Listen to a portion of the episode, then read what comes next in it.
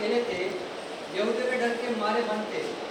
तब यीशु आया और उनके बीच में खड़ा होकर उनसे कहा, तुम्हें शांति मिले। और यह कहकर उसने अपना हाथ अपना कंधे को दिखाया। तब चेले प्रभु को देखकर आनंदित हुए। यीशु ने फिर उनसे कहा, तुम्हें शांति मिले। जैसा पिता ने मुझे भेजा है वैसे ही मैं भी तुम्हें भेजता हूँ।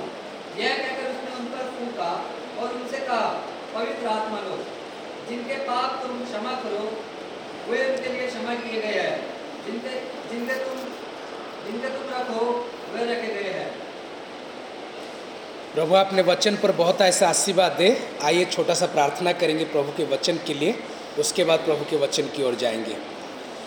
हे प्रभु, तू वचन रूपी परमेश्वर है और ये वचन तेरा है। जब तेरे वचन की ओर जाते हैं, इंसान के ज्ञान से नहीं, इंसान के चिंतन से नहीं प्रभु, कि इंसान की उपस्थिति से नहीं, लेकिन तेरे उपस्थिति, तेरे ज्ञान, तेरे चिंतन से तेरे वचन को देखेंगे। इसलिए आशीष दे। हम जितने भी यहाँ हैं प्रभु, तेरे वचन को समझ पाएंगे, उसके अनुसार जीने के लिए कोशिश करेंगे। इसलिए तो आशीष दे। इस प्रार्थना यीशु मसीह के नाम से मांगते हैं, आमीन आमीन। यहोन्ना बीस उन्नीस से लेके तेईस, ये जो परिच्छेद आपके सामने पढ़ा गया है, इस परिच्छेद में यीशु मसीह आता है, अपने चेलों को दिखाई देता है और वो देखते हैं और यीशु मसीह कहता है तुम्हारे ऊपर शांति हो। दो बार इस परिच्छेद में कहता है। और यीशु मसीह के पुनरुत्थान बड़े गहरी बात है। पूरा बाइबल को आप देखोगे, पुनरुत्थान गहरी बात है, क्योंकि मृत्यु में से कोई जी उठे ऐसे लोग कभी सोचते ही नहीं, लेकिन मृत्यु में से जी उठा यीशु मसीह, क्योंकि ऐसे उन्होंने कहा ही था। यीशु मसीह पुनरुत्थान से रिलेटेड जो अनुच्छेद है बाइबल में, वो आप जानते हैं। मत्ती उसका अट्ठाईस, मरकुस उसका सोलह, लूका चौबीस और यहोन्ना उसका बीस। इन चीज़ों को जो आप पढ़ते हो, आप स्पष्ट रूप से देखते हो कि परमेश्वर इन सारे चीज़ों में परमेश्वर पीछे हैं। प्रभु काम कर रहा है, प्रभु काम कर रहा है। आज जो चीज़ें में पढ़ा गया उसके बारे में देखने से पहले यीशु मसीह के जीवन को जब देखते हो, यीशु मसीह के जीवन में एक शब्द जुड़ता है शुरू से लेकर अंत तक, कि उनके बारे में जो भविष्यवाणी किया गया है वो भी शब्द जुड़ता, कि जो लोगों के साथ यीशु मसीह को तुलना किया गया वो शब्द जुड़ता है। वो शब्द है शालोम। जैसे आपके मेरे चर्च का नाम है शालोम है, इस प्रकार यीशु मसीह के साथ भी शालोम चर्च जुड़ता है, जिसका मतलब है असीम शांति, परमेश्वर का शांति। और सिर्फ क्षण भर के लिए नहीं, बहुत समय के लिए, अनंत तक परमेश्वर की शांति रहना। और सिर्फ कुछ जगह में नहीं, हर जगह में पूरा जीवन भर शांति रहना वो दिखाता है, वो दिखाता है। बाइबल के शुरू से देखिए आप, उत्पत्ति उसके चौदह अध्याय को जब देखोगे, उत्पत्ति चौदह अध्याय में मल्कीज़ेदक करके एक राजा है जो शालोम का राजा है, जो शालोम का राजा है। शालोम का मतलब है शांति का नगरी, जो यरूशलेम पहले बार वहाँ जिक्र किया गया। और मल्कीज़ेदक का अर्थ है धार्मिक, धार्मिक है। तो ये जो राजा है नया नियम में यीशु मसीह के साथ जुड़ता है, शांति का राजा।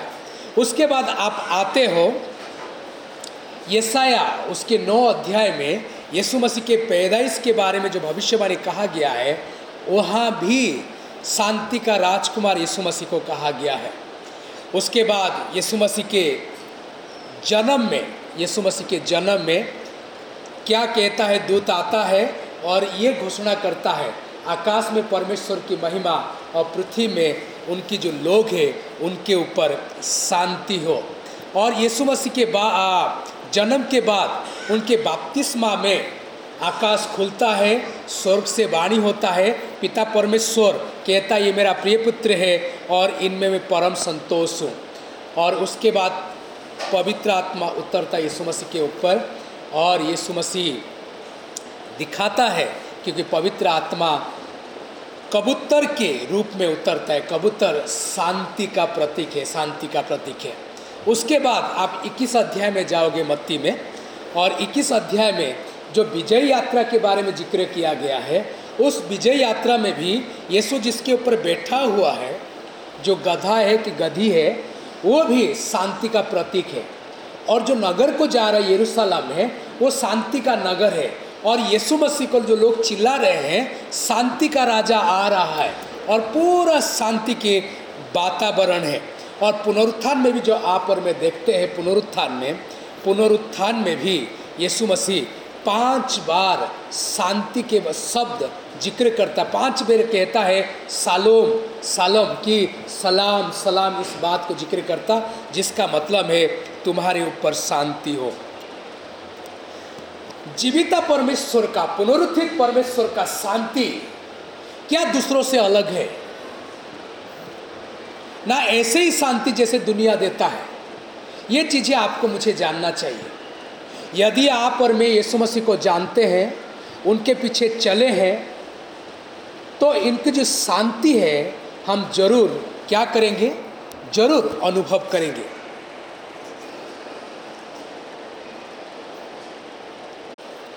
यीशु मसीह के जीवन की शुरुआत से लेकर अंत तक, शुरुआत से लेकर अंत तक शांति शांति शांति शांति शांति। तब आप और मैं जो परमेश्वर को पूजा करते हैं, आराधना करते हैं, उनके पीछे चले हैं, क्या वो शांति आपके मेरे जीवन में दिखाई दे रहा है क्या? उसके बारे में आज चर्चा करेंगे, उसके बारे में चर्चा करेंगे।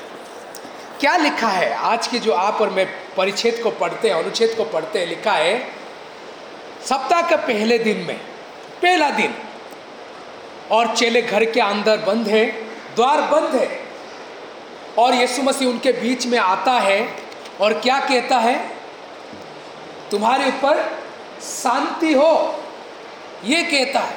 और उसके बाद अपने हाथ दिखाता है और अपने पसली को दिखाता है, और ये जब देखते हैं यीशु मसीह है, वो आनंदित होते हैं।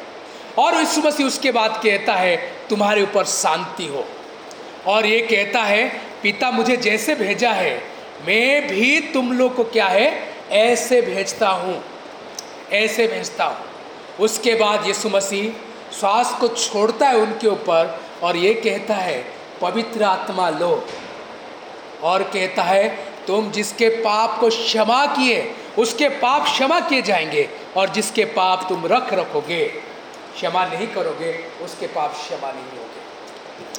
टोटल इतने बातें हैं, टोटल इतने बातें जो कुछ आप आप और मेरे पढ़े हैं। पहला विषय जो आप और मैं देखेंगे, अशांत जीवन में पुनरुत्थित परमेश्वर का शांति। क्या बोला मैंने? अशांत जीवन में पुनरुत्थित परमेश्वर का शांति। उन्नीस आयत, उसी दिन जो सप्ताह का पहला दिन था, संध्या के समय जब वहाँ के द्वार जहाँ चले थे यहूदियों के डर के मारे बंद थे, तब यीशु आया और उनके बीच में खड़ा होकर उनसे कहा तुम्हें शांति मिले।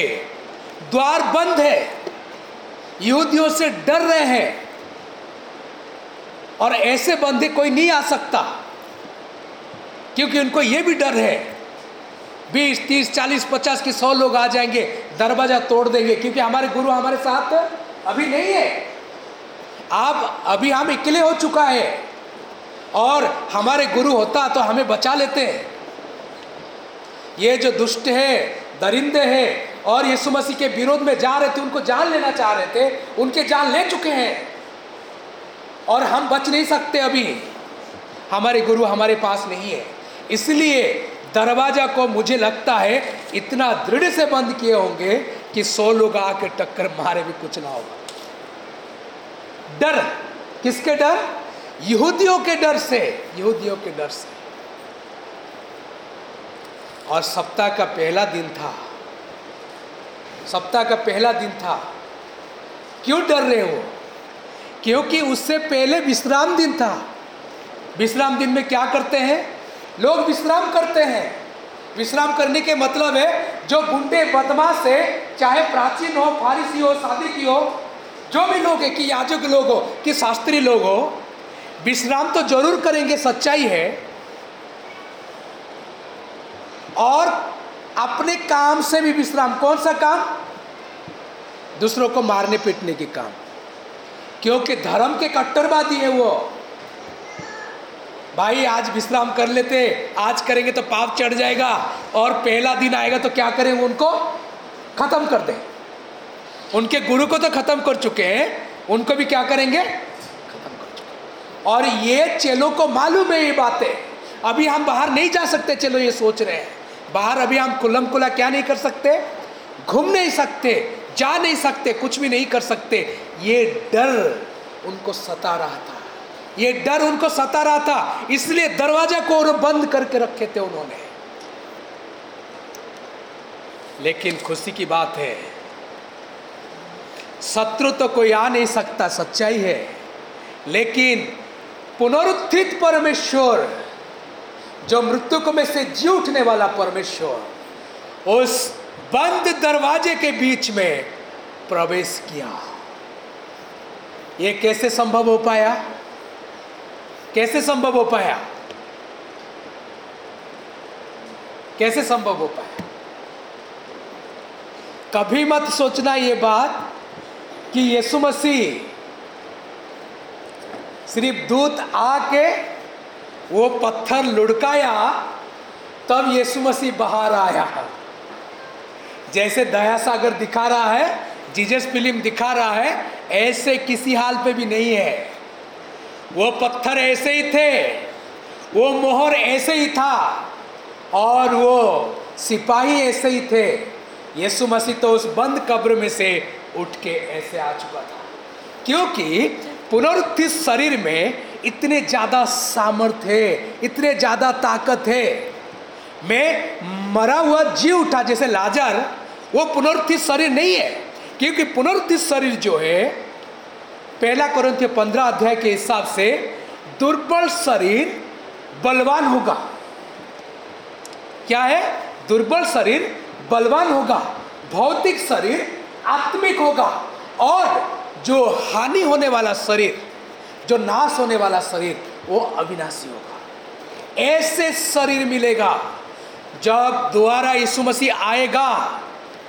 कब्र से लोग उठेंगे, ये नहीं कि कब्र फटेगा और उठेंगे, ऐसे नहीं है बाइबल में, ऐसे नहीं है।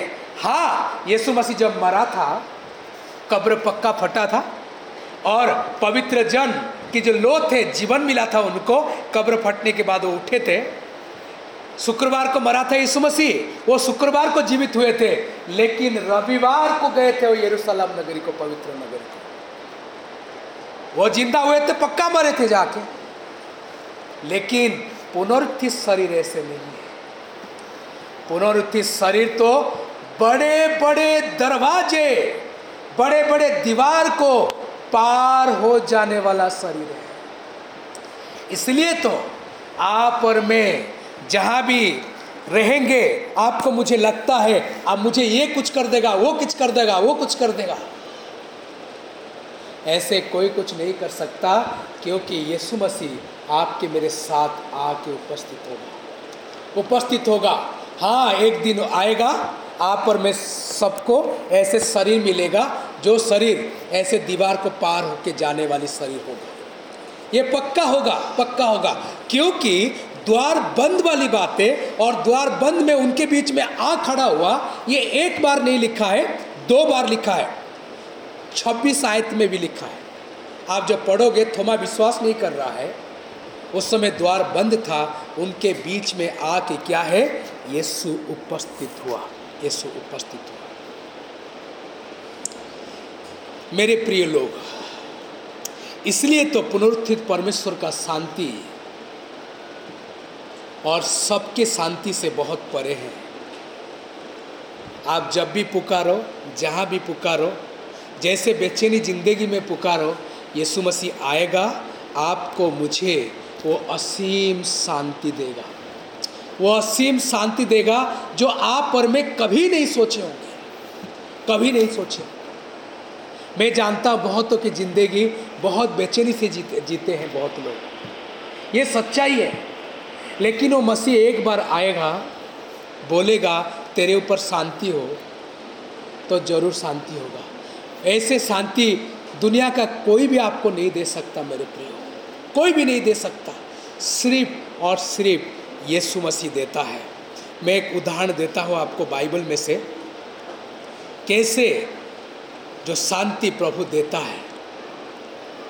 गालिल के समुंदर में तूफान उठता है और आंधिया आंधी चलता है, और नाव में यीशु मसीह बैठा हुआ है, लेटा हुआ है, उसके चेले नाव में है, और इतना तूफान आया नाव में पानी घुसने लगा।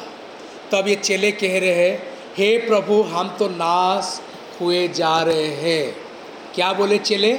हे प्रभु हम तो नाश हुए जा रहे हैं। क्यों नाश हुए बोले? ये उन्होंने ये नहीं बोला हम मरते जा रहे हैं, उन्होंने बोला हम नाश हुए जा रहे, क्योंकि उनको मालूम है प्राण तो पक्का चले जाएगा नीचे जाते ही, और प्राण जाते ही ये जो मछली होंगे वो भी खा जाएंगे पूरा शरीर को, और संपूर्ण भी नाश, कोई और किसी को कुछ नहीं मिलेगा, शरीर पूरा नाश हो जाएंगे।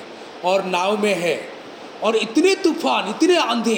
तब यीशु मसीह आके खड़ा होता है, कि वो सो रहा था, यीशु मसीह खड़ा होता है, और वहाँ दो बार यीशु मसीह क्या कहता है? सालोम सालोम कहता है, कहता है शांति शांति। उसका मतलब क्या है? कहता जो बाहर की आंधी है वो शांत हो जा, और जो चेलों की अंदर आंधी चल रहा है वो भी शांति हो जा। और दोनों ही शांत हो गए, क्योंकि चेले इसके बाद क्या करे? चलो चेले ने ये बोला, और वो लिखा झुक के उनको पूजा किए, आराधना किए, बोले ये तो परमेश्वर है। चेले यीशु मसीह की सामर्थ को ही नहीं जानते थे, उनके साथ रह रहे थे, खा रहे थे, पी रहे थे, उठ रहे थे, बैठ रहे थे, उनकी सामर्थ को ही समझ नहीं पाए थे, सामर्थ को ही समझ नहीं पा रहे थे। जोशुआ की किताब को आप और मैं देखेंगे, यहोशू के यर्दन नदी में वो वाचा का सिंदूक लेके जाते हैं, कौन? याजक लोग जाते हैं। जो वाचा का सिंदूक लेके जाते हैं, यर्दन नदी में खड़े होते हैं, यर्दन नदी का पानी क्या हो जाता है? सूख जाता है, सूख जाता है। क्यों सूख जाता है? क्योंकि परमेश्वर का भरपूर उपस्थिति उस वाचा के सिंदूक में होता है, और पूरा पानी सूख जाता है। और चेलों को विश्वास करना चाहिए था, जो हमारे बीच में है सिर्फ प्रभु का उपस्थिति नहीं है, प्रभु संपूर्ण खुद ही देह धारण करके हमारे बीच में है।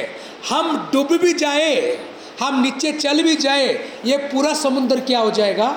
सूख जाएगा। पूरा समुद्र क्या होगा? सूख जाएगा। और वो शांति देने वाला परमेश्वर उनके बीच में था।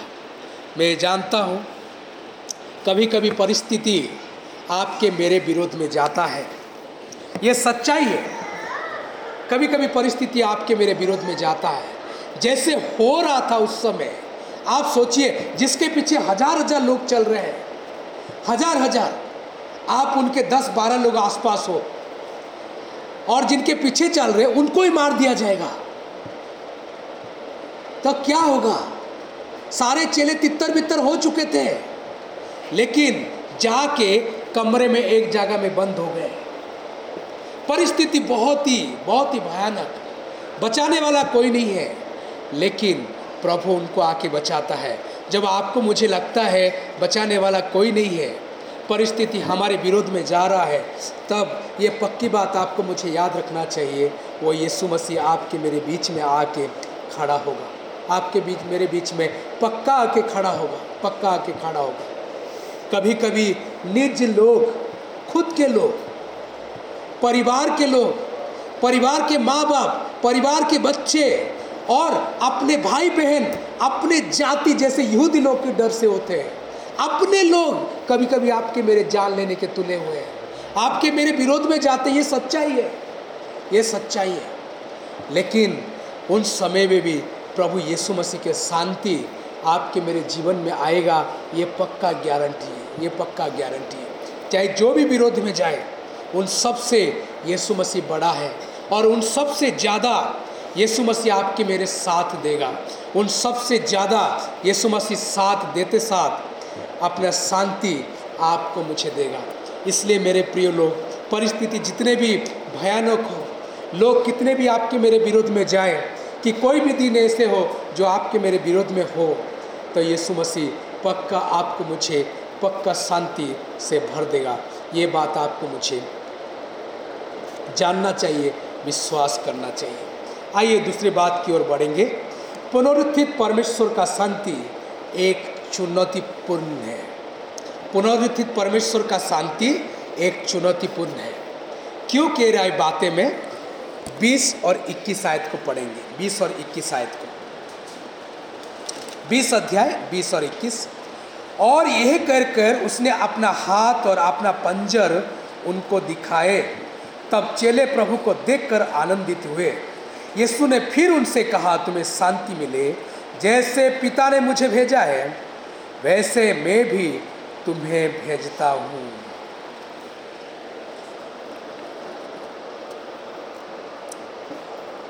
यीशु मसीह कहता है तुम्हें शांति मिले, कहता है ना। उसके बाद क्या कहता है? उसके बाद कहता है जैसे पिता ने मुझे भेजा है ऐसे मैं तुम्हें क्या करता हूँ, भेज रहा हूँ। शांति का मतलब ये नहीं है आराम से खाए, बिस्तर से लेटे, आराम से टीवी देखे, सीरियल देखे, जिंदगी बहुत आगे बढ़ रहा है। शांति का मतलब ये नहीं है। यीशु मसीह क्या कह रहा है यहाँ, तुम्हारे ऊपर शांति हो। उसके बाद क्या कहता है, पिता मुझे जैसे भेजा है मैं भी तुम्हें क्या करता हूँ, ऐसे भेजता हूँ। पिता कैसे भेजा है? कौन है यीशु मसीह? अदृश्य परमेश्वर का प्रतिरूप है वो, परमेश्वर का एकलौता बेटा है वो, उनके तत्व है वो, उनके अधिकार है वो, उनके साथ वो था, वो स्वर्ग में उनके साथ था। जो स्वर्ग में क्या है, रास्ता सोने से भरा हुआ है। अशोक के दूत दूत उसकी स्तुति महिमा करते थे, और सृष्टि से पहले ही और अभी तक पिता परमेश्वर का प्रेम उनमें छाया हुआ था। बहुत ज़्यादा प्यार करते थे, लेकिन वही परमेश्वर, वही पिता उनको कहाँ छोड़ा, कहाँ छोड़ा?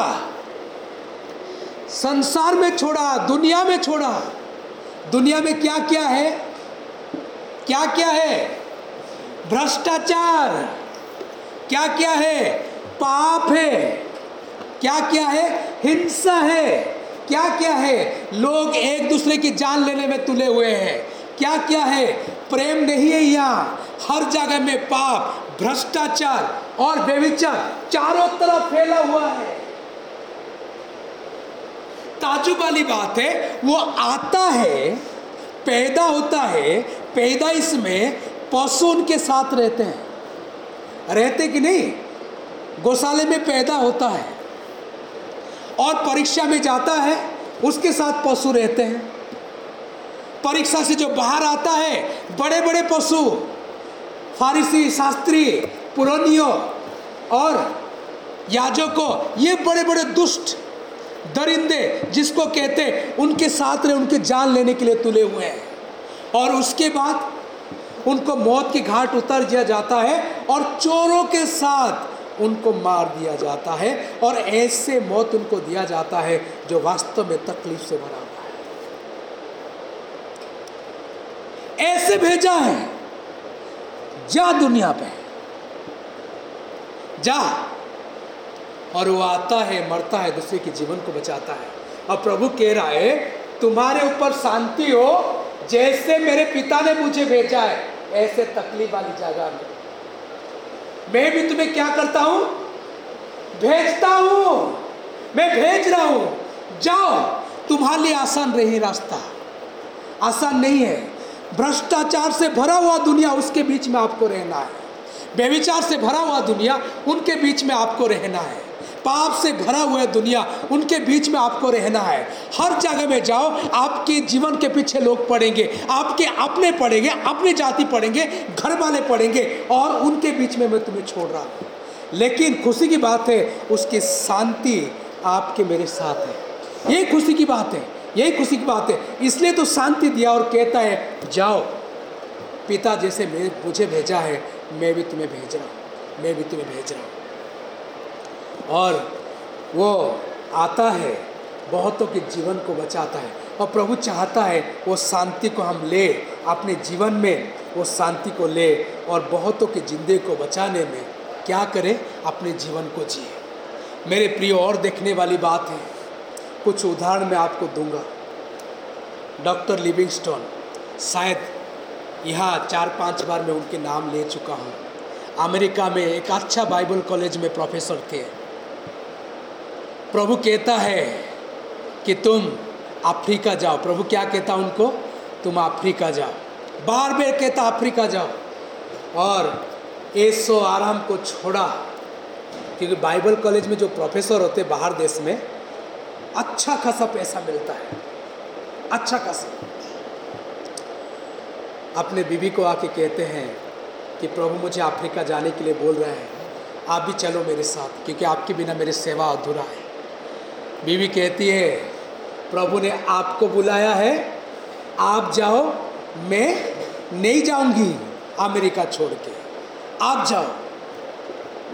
और ये आता है, हेलीकॉप्टर वालों को बोलता है मुझे मुझे नीचे उतार दो और उस जगह में उतारो वो लोग जो जानवर की मीट खाते हैं। जानवर की मीट, लोगों की मीट खाते हैं, इंसान की मीट खाते हैं। ऐसे जगह में छोड़ा गया उन्हें, और उसको भी जान से मारने के लिए लोग आए, लेकिन प्रभु उनको बचाया, प्रभु उनको बचाया। और दस साल सेवा करने के बाद आ, आता है अमेरिका और अपने बीवी को कहता है मेरे साथ चलो, मेरे साथ चलो, क्योंकि आपके बिना मेरे जीवन अधूरा है। और उसको कोई पहचान नहीं पाते, क्योंकि उसके शरीर ऐसे हो चुका है काला, सफ़ेद इंसान काला हो चुका है।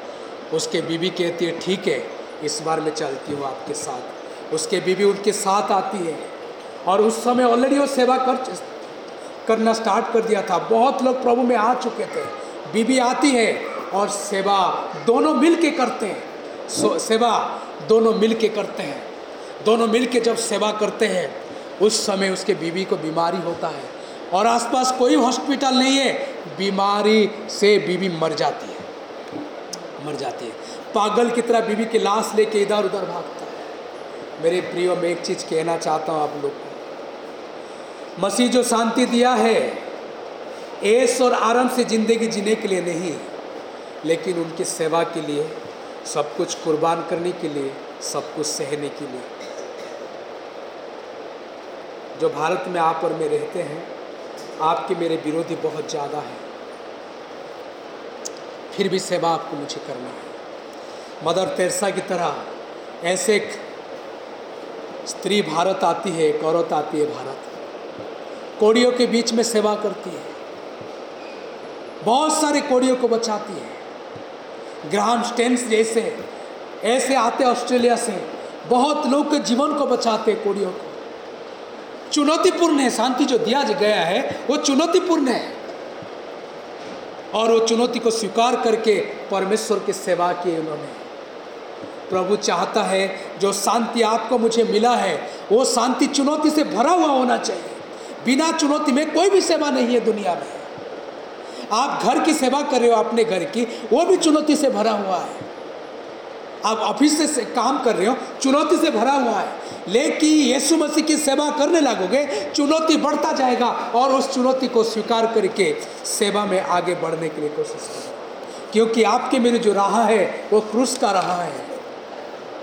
आपकी मेरी रास्ता क्रूस की यंत्रणा से, क्रूस की तकलीफ से, मुसीबत से भरा हुआ है। और आपको मुझे अपने क्रूस उठा के लेके चलने के लिए कहा गया है।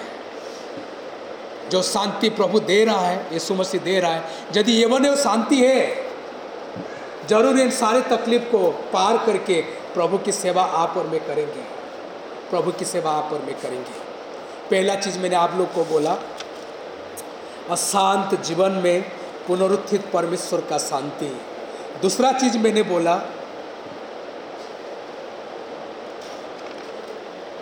पुनरुत्थित परमेश्वर का शांति एक चुनौतीपूर्ण है। तीसरी बातें और अंतिम बातें, पुनरुत्थित परमेश्वर का शांति बहुत बड़ा उपहार है, बहुत बड़ा उपहार है। क्या कहता लिखा हुआ है, यीशु मसीह ने अपने श्वास को छोड़ता है और क्या कहा, श्वास को छोड़ के पवित्र आत्मा ग्रहण करो। क्या कहता है, पवित्र आत्मा ग्रहण करो।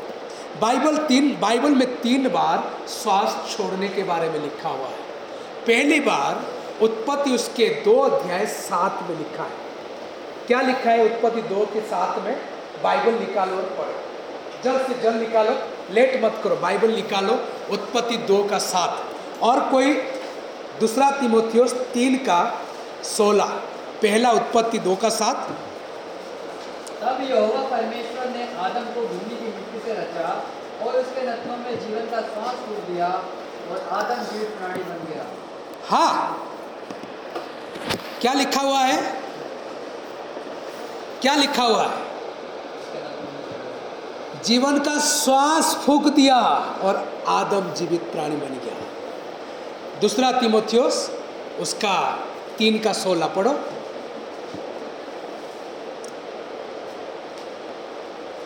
जल्दी खत्म करूंगा मैं।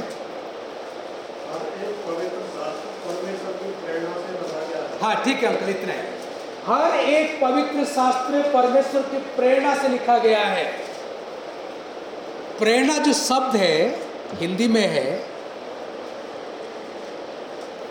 उसका जो ग्रीक भाषा है ब्रीथ आउट, इसका मतलब है सांस छोड़ना। पहले मिट्टी के पुतला में फूंका, क्या आया, जीवन आया। क्या आया, जीवन आया। जीवन बड़ा बड़ा वरदान की नहीं, जीवन बहुत बड़ा वरदान है, सबके लिए बड़ा वरदान है। और उसके बाद सांस फूंक के वो पवित्र शास्त्रों को लाया। पवित्र धर्मशास्त्र बड़ा वरदान की नहीं, बड़ा वरदान है। और अभी सांस फूंक के क्या कहता है, पवित्र आत्मा लो, पवित्र आत्मा लो। पवित्र आत्मा कौन है, कौन है पवित्र आत्मा? परमेश्वर है। त्रिएक परमेश्वर का एक व्यक्तित्व तो पवित्र आत्मा है। जैसे पिता परमेश्वर, ऐसे पुत्र परमेश्वर, ऐसे पवित्र आत्मा परमेश्वर है।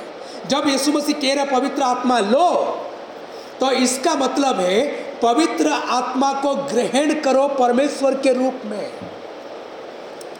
कभी भी परमेश्वर पवित्र आत्मा परमेश्वर को शक्ति के रूप में मत देखना।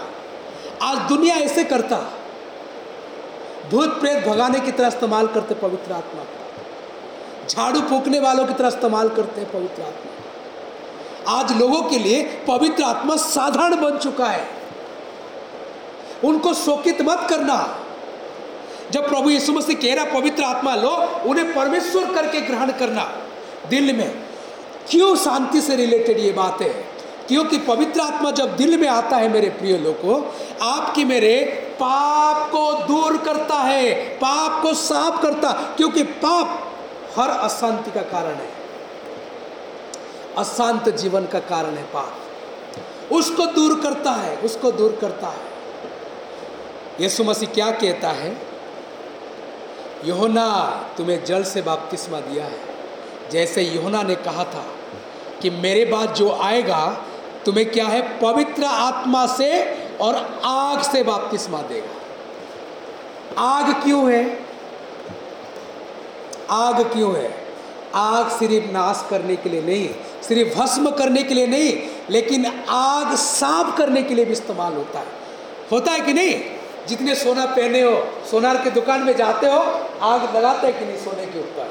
जितने आग से तावा जाएगा, इतने ज़्यादा निखर के आएगा और इतने ज़्यादा सोना क्या है, सुंदर दिखने लगेगा। इस प्रकार पवित्र आत्मा जो आपके मेरे बीच में है, वो पवित्र आत्मा आपको मुझे हर गंदगी से साफ करता है, दिल में पाप से आपको मुझे दूर रखता है, पाप की चीज़ों को हटाता है। इसलिए हटाता है कि आप और मैं पाप ना करें और शांति से एक जीवन को जिए। शांति से जिए, और ये परमेश्वर की ओर से आपको मेरे लिए एक वरदान है, एक वरदान है। और यीशु मसीह ये भी कह रहा, तुम जिसके पाप को क्षमा करोगे उसके क्षमा किया जाएगा, जिसके नहीं करोगे नहीं किया जाएगा। क्यों कहता है? ये कहना चाहता, तुम जिसके परिवार में शांति चाहते हो उसके परिवार में शांति होगा, और तुम नहीं चाहो, शांति नहीं चाहते हो, शांति नहीं होगा। जब वो शांति आपको मुझे दिया गया है, वो शांति दूसरों के परिवार में भी देने के लिए प्रभु कहता है। कितने सोचते हो दूसरे परिवार के बारे में? आपके जीवन में शांति नहीं है, दूसरों के जीवन में शांति कभी नहीं दे सकते आप। किसी किसी की जिंदगी इतने बेचैनी से भरा हुआ है, जहां भी जाते बेचैनी फैलाते हैं, जहां भी जाएंगे। लेकिन कोई कोई इतने शांति से भरे हुए थे, जहां भी बैठ जाते, खड़े हो जाते, वहां वास्तव में वातावरण बहुत अलग होता है, बहुत अलग होता है। और वो स्वर्गीय वातावरण में लोग आते हैं। और आपको मुझे वो अधिकार दिया गया है, जब पवित्र आत्मा आपके मेरे जीवन में, तभी आप और मैं वो कर पाएंगे, नहीं तो कभी नहीं कर पाएंगे, नहीं तो कभी नहीं कर पाएंगे।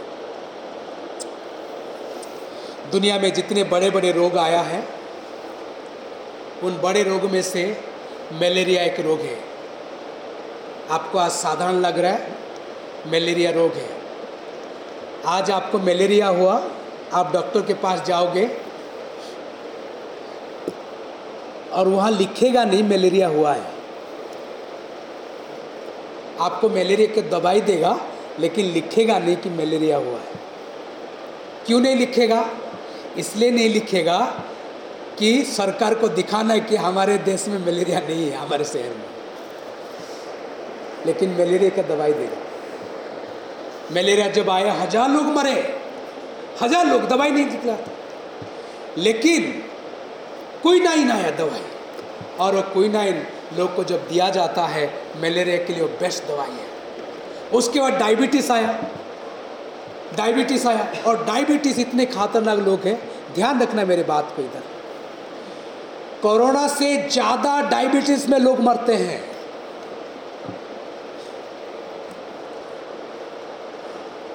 हर महीना आठ हज़ार लोग डायबिटीज़ के कारण मरते हैं, आठ से बारह हज़ार। जब डायबिटीज़ आया, दवाई नहीं, सडनली शुगर बढ़ जाए मर जाता, शुगर घट जाए इंसान मर जाता। क्या करे?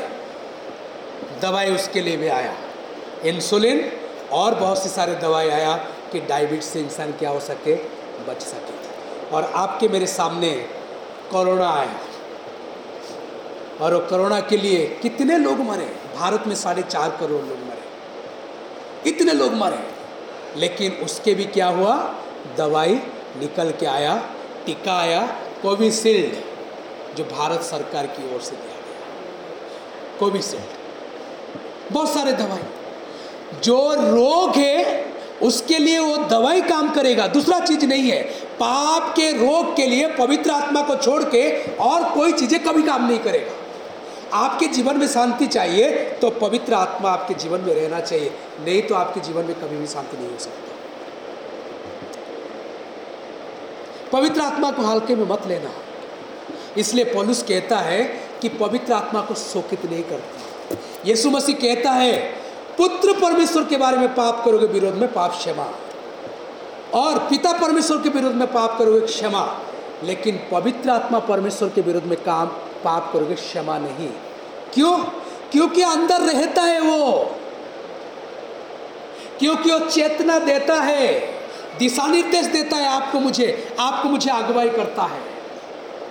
शांति से जीने के लिए पवित्र आत्मा को आपके मेरे जीवन में राज करने के लिए अलाउ आपको मुझे करना चाहिए, अनुमति देना चाहिए, नहीं तो आप और मैं शांति से कभी भी जी नहीं पाएंगे। याद रखना, हमेशा याद रखना मेरे को। पुनरुत्थित परमेश्वर का शांति आपके मेरे जीवन में राज करना ही चाहिए। उनकी शांति आपके मेरे जीवन में नहीं है तो कहाँ से भी ढूंढ के भी शांति लाओ, कुछ भी नहीं हो सकता। आनंद आ जाएगा, आनंद भाई हमारे बीच में बैठे, आनंद पक्का आ जाएगा, सच्चाई है। हाँ, बस्ती होटल में आनंद आ गया, अच्छा कपड़ा पहन लो, आनंद आ गया। लेकिन असीम शांति जो यीशु मसीह देता है, वो नहीं आ सकता जब तक पवित्र आत्मा आपके मेरे जीवन नहीं है कि आप जब तक आप और मैं उनको अनुमति नहीं देते हैं। और ये सब संभव हो पाया जब यीशु मसीह मृतकों में से जी उठा। तीन बातों को देखिए आप और मैं। अशांत जीवन में पुनरुत्थित परमेश्वर जो यीशु मसीह है उनका शांति। और दूसरी बात हमने देखे, पुनरुत्थित परमेश्वर का शांति चुनौती से भरा हुआ, ऐसे नहीं है साधारण शांति। तीसरी बात हमने देखे, पुनरुत्थित परमेश्वर का शांति बड़ा उपहार है जो पवित्र आत्मा है। वो चीज़ें है क्या, थोड़ा सोच के देखना, सोच के देखना, खुशी से रहा करना। वो शांति है ना, आप जीवन में दुख लेके घूमोगे नहीं। कितने जन इधर बैठे हो जो मुझे दुखी देखा है कभी? क्यों नहीं देखते हो कि मैं दुखी नहीं रहता, नहीं रोता? मैं तो सबसे ज्यादा रोता जितने जहाँ बैठे, मेरे बेटा ने देखा है। मैं दुखी नहीं रहता, लेकिन मुझे इतना समझ आ चुका है वो परमेश्वर शांति देने वाला है। मैं उनके छोड़ के ज़्यादा से ज़्यादा किसी के पास नहीं जाता, कुछ भी हो जाए। और वो परमेश्वर ऐसे शांति देता है, कोई शांति नहीं दे सकता। जॉय जब पैदा होने वाला था मेरे बेटा,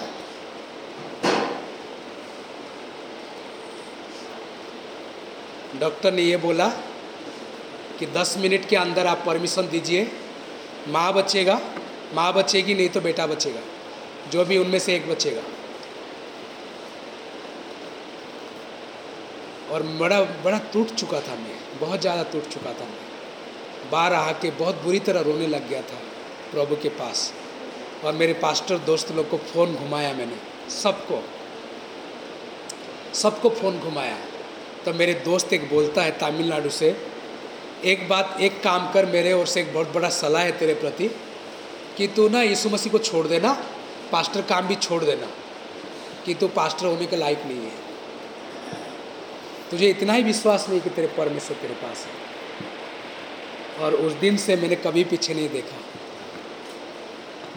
और मैं आंखें बंद किया और सिर्फ इतना प्रार्थना किया, मैं जानता हूँ प्रभु तू जो कुछ करने जा रहा अच्छा ही करने जा रहा है, तू जो करेगा अच्छा ही करेगा। और मुझे पक्का एहसास हुआ उस दिन आंखें बंद करते कि प्रभु मुझे छुआ है, तो मैं तेरे साथ हूँ। और वो शांति जैसे प्रभु ने दिया शायद दुनिया कभी भी नहीं दे सकता। जस्ट दो मिनट के बाद खबर आ गया कि एक शरारत बच्चा दुनिया में पैदा हो रहा है। प्रभु जो शांति देता ना, कोई नहीं देता, कोई नहीं देता। और वो परमेश्वर आपको मुझे शांति देगा। आइए सब आंखें बंद करेंगे, सब आंखें बंद करेंगे, कोई देखेगा नहीं, सब अपने आंखें बंद करना। अपने जीवन को समर्पण करने का समय है, बार बार ऐसे समय नहीं आता मेरे प्रिय लोग। आइए अपने जीवन को प्रभु के हाथ में समर्पण करें। क्या अभी भी वो परमेश्वर का शांति आपसे मेरे से दूर है? थोड़ा सोचिए। हे प्रभु, तू शांति का राजकुमार है, शांति का उच्च तू, तेरे उस स्वर्गीय शांति हम सबके जीवन में तू दे दे परमेश्वर। वो शांति से हम भर जाएंगे, तेरे महिमा तेरे स्तुति करते जाएंगे, इसलिए तू आशीष दे। इधर जो भाई बहन माँ बाप बैठे हुए प्रभु, कोई भी इनके जीवन में अभी भी अशांति राज कर रहे हैं, तो इन्हें तो स्पर्श कर रहा, तेरे स्वर्गीय शांति से तू भर दे। महिमा तेरा हो, गौरव तेरा हो, स्तुति तेरा हो।